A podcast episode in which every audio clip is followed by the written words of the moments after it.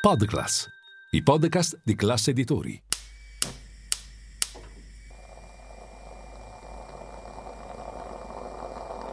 Buongiorno dal gruppo Classe Editori. Io sono Massimo Brugnone. Oggi è lunedì 4 marzo e queste sono notizie a colazione, quelle di cui hai bisogno per iniziare al meglio la tua giornata.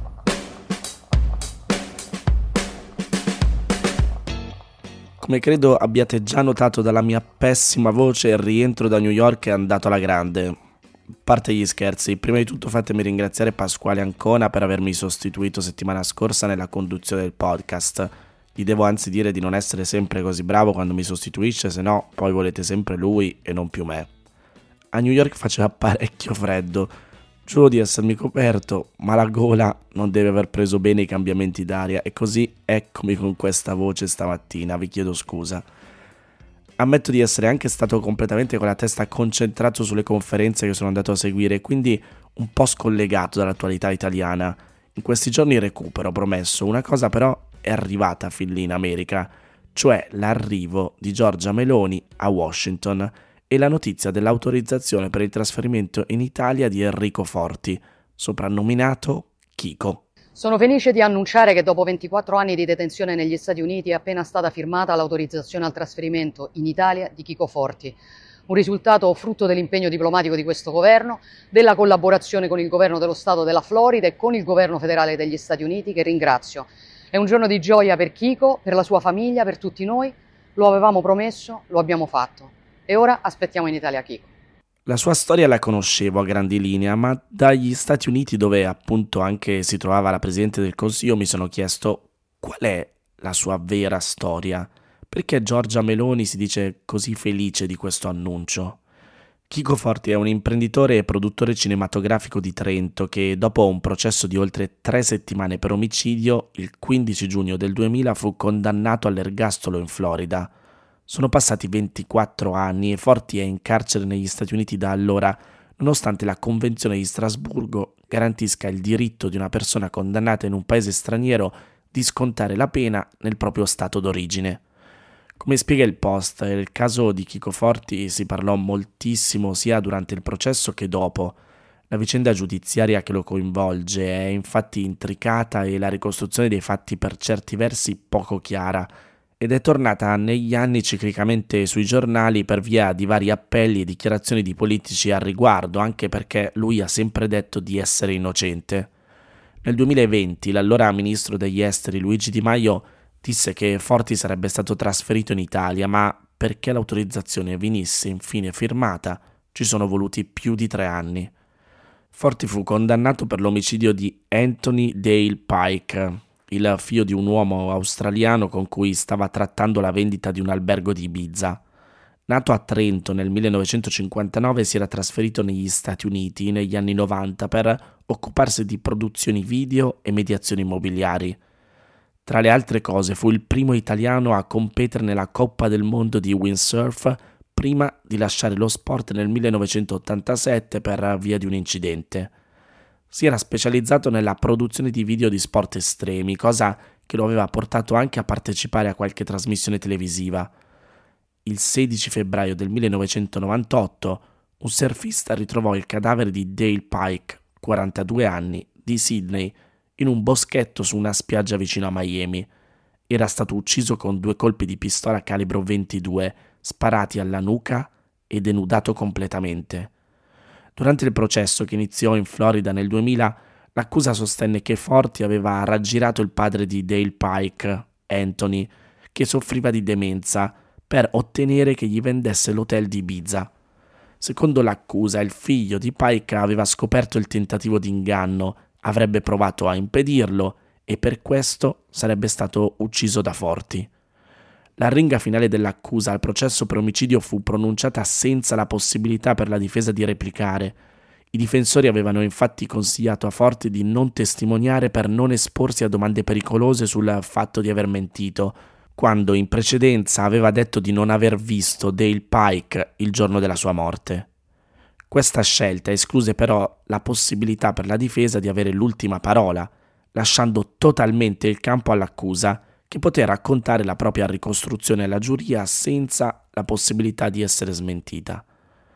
Secondo un sito che chiede la liberazione di Chico Forti, gestito da amici e conoscenti, per quanto molto documentato, proprio questa condizione fu determinante per la sua condanna, che avvenne dopo poche ore di riunione della giuria per emettere il verdetto. Il sito cita anche le parole pronunciate dalla Corte nel dichiarare Forti colpevole. La Corte non ha le prove che lei, signor Forti, abbia premuto materialmente il grilletto, ma ho la sensazione, al di là di ogni dubbio, che lei sia stato l'istigatore del delitto. I suoi complici non sono stati trovati, ma lo saranno un giorno e seguiranno il suo destino. Portate quest'uomo al penitenziario di Stato. Lo condanno all'ergastolo senza condizionale.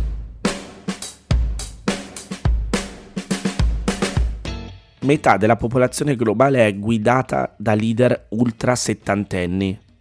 E se dieci anni fa solo uno dei paesi più popolosi del mondo, l'India, aveva un leader anziano, ora questi sono ben otto. Con i suoi 81 anni nella top 10 dei paesi più popolosi del mondo, Biden è il leader più anziano. Subito dopo di lui si colloca il presidente brasiliano Lula, che di anni ne ha 78 ed è tornato a guidare il suo paese per la terza volta a gennaio dell'anno scorso. Sul podio poi c'è la premier del Bangladesh che con i suoi 76 anni a gennaio di quest'anno ha vinto il suo quinto mandato. Vi evito la lista intera, ma il dato anagrafico è qualcosa su cui riflettere. Possono leader così anziani interpretare al meglio i bisogni di un mondo in così veloce evoluzione? Eppure, solo dieci anni fa il mondo sembrava andare in tutt'altra direzione. Nel 2014 Barack Obama, all'epoca 52enne, occupava la Casa Bianca fin da quando ne aveva 47.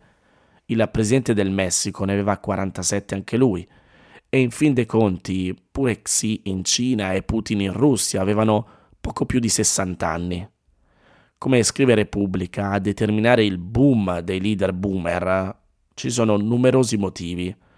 Innanzitutto i più autocrati, vedi Xin e Putin appunto, hanno decisamente rafforzato la loro presa sul potere. Ma le barriere però sono cresciute anche nelle democrazie dove vincere le elezioni richiede quantità di denaro sempre più elevate e di conseguenza è facile che a prendere il sopravvento siano politici affermati e navigati con reti di donatori ben oliate. In America un sondaggio del 2023 del Pew Research Center dimostra che la maggior parte degli elettori è scontenta dell'età dei due principali candidati in gara per la presidenza e preferirebbe di gran lunga un presidente con meno di 70 anni e infatti la questione dell'età è il più grande cavallo di battaglia di Nikki Haley, la candidata repubblicana ultima sfidante di Trump ancora in gara, che ha chiesto età limite e test mentali obbligatori. E nonostante le sconfitte alle primarie, forse anche per questo non si è ancora ritirata. Biden ha recentemente fatto notizia scambiando il presidente egiziano Abdel Fattah al-Sisi, pronto ad entrare anche lui nel club dei settantenni, tra l'altro li comprerà a novembre, beh, l'ha scambiato con il messicano Obrador.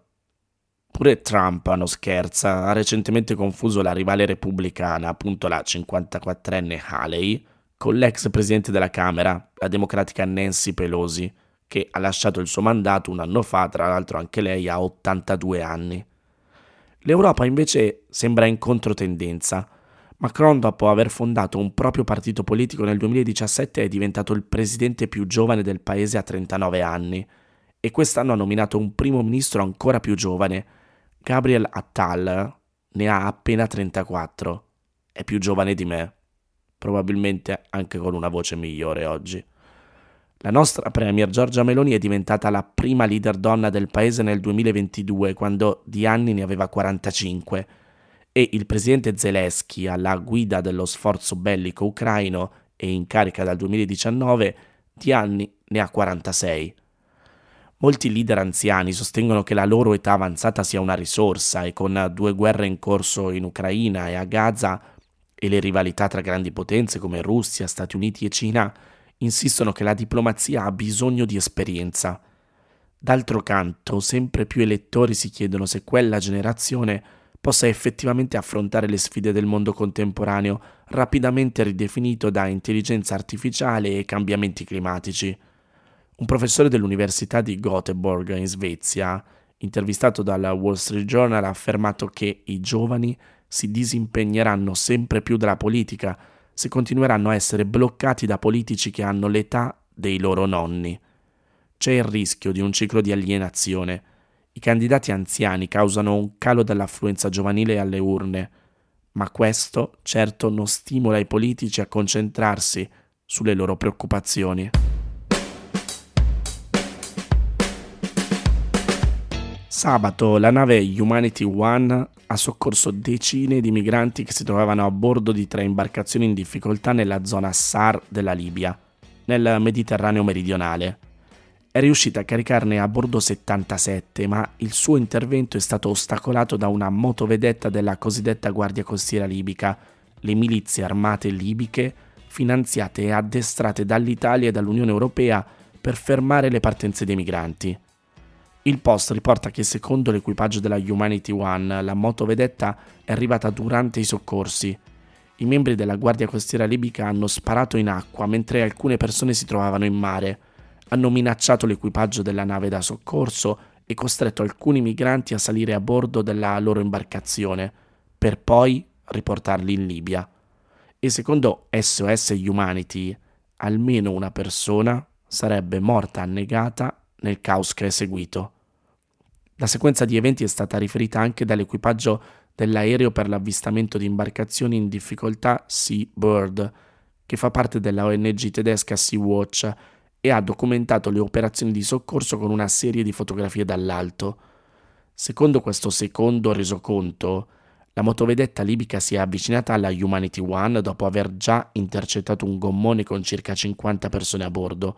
Avrebbe effettuato manovre pericolose che hanno provocato caos e la caduta in acqua di varie persone e sparato alcuni colpi in acqua.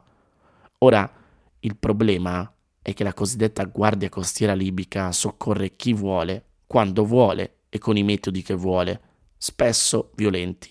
E le persone che riporta in Libia sono spesso riconsegnate ai trafficanti di esseri umani e ai gestori dei centri per migranti dove le torture e gli stupri sono sistematici.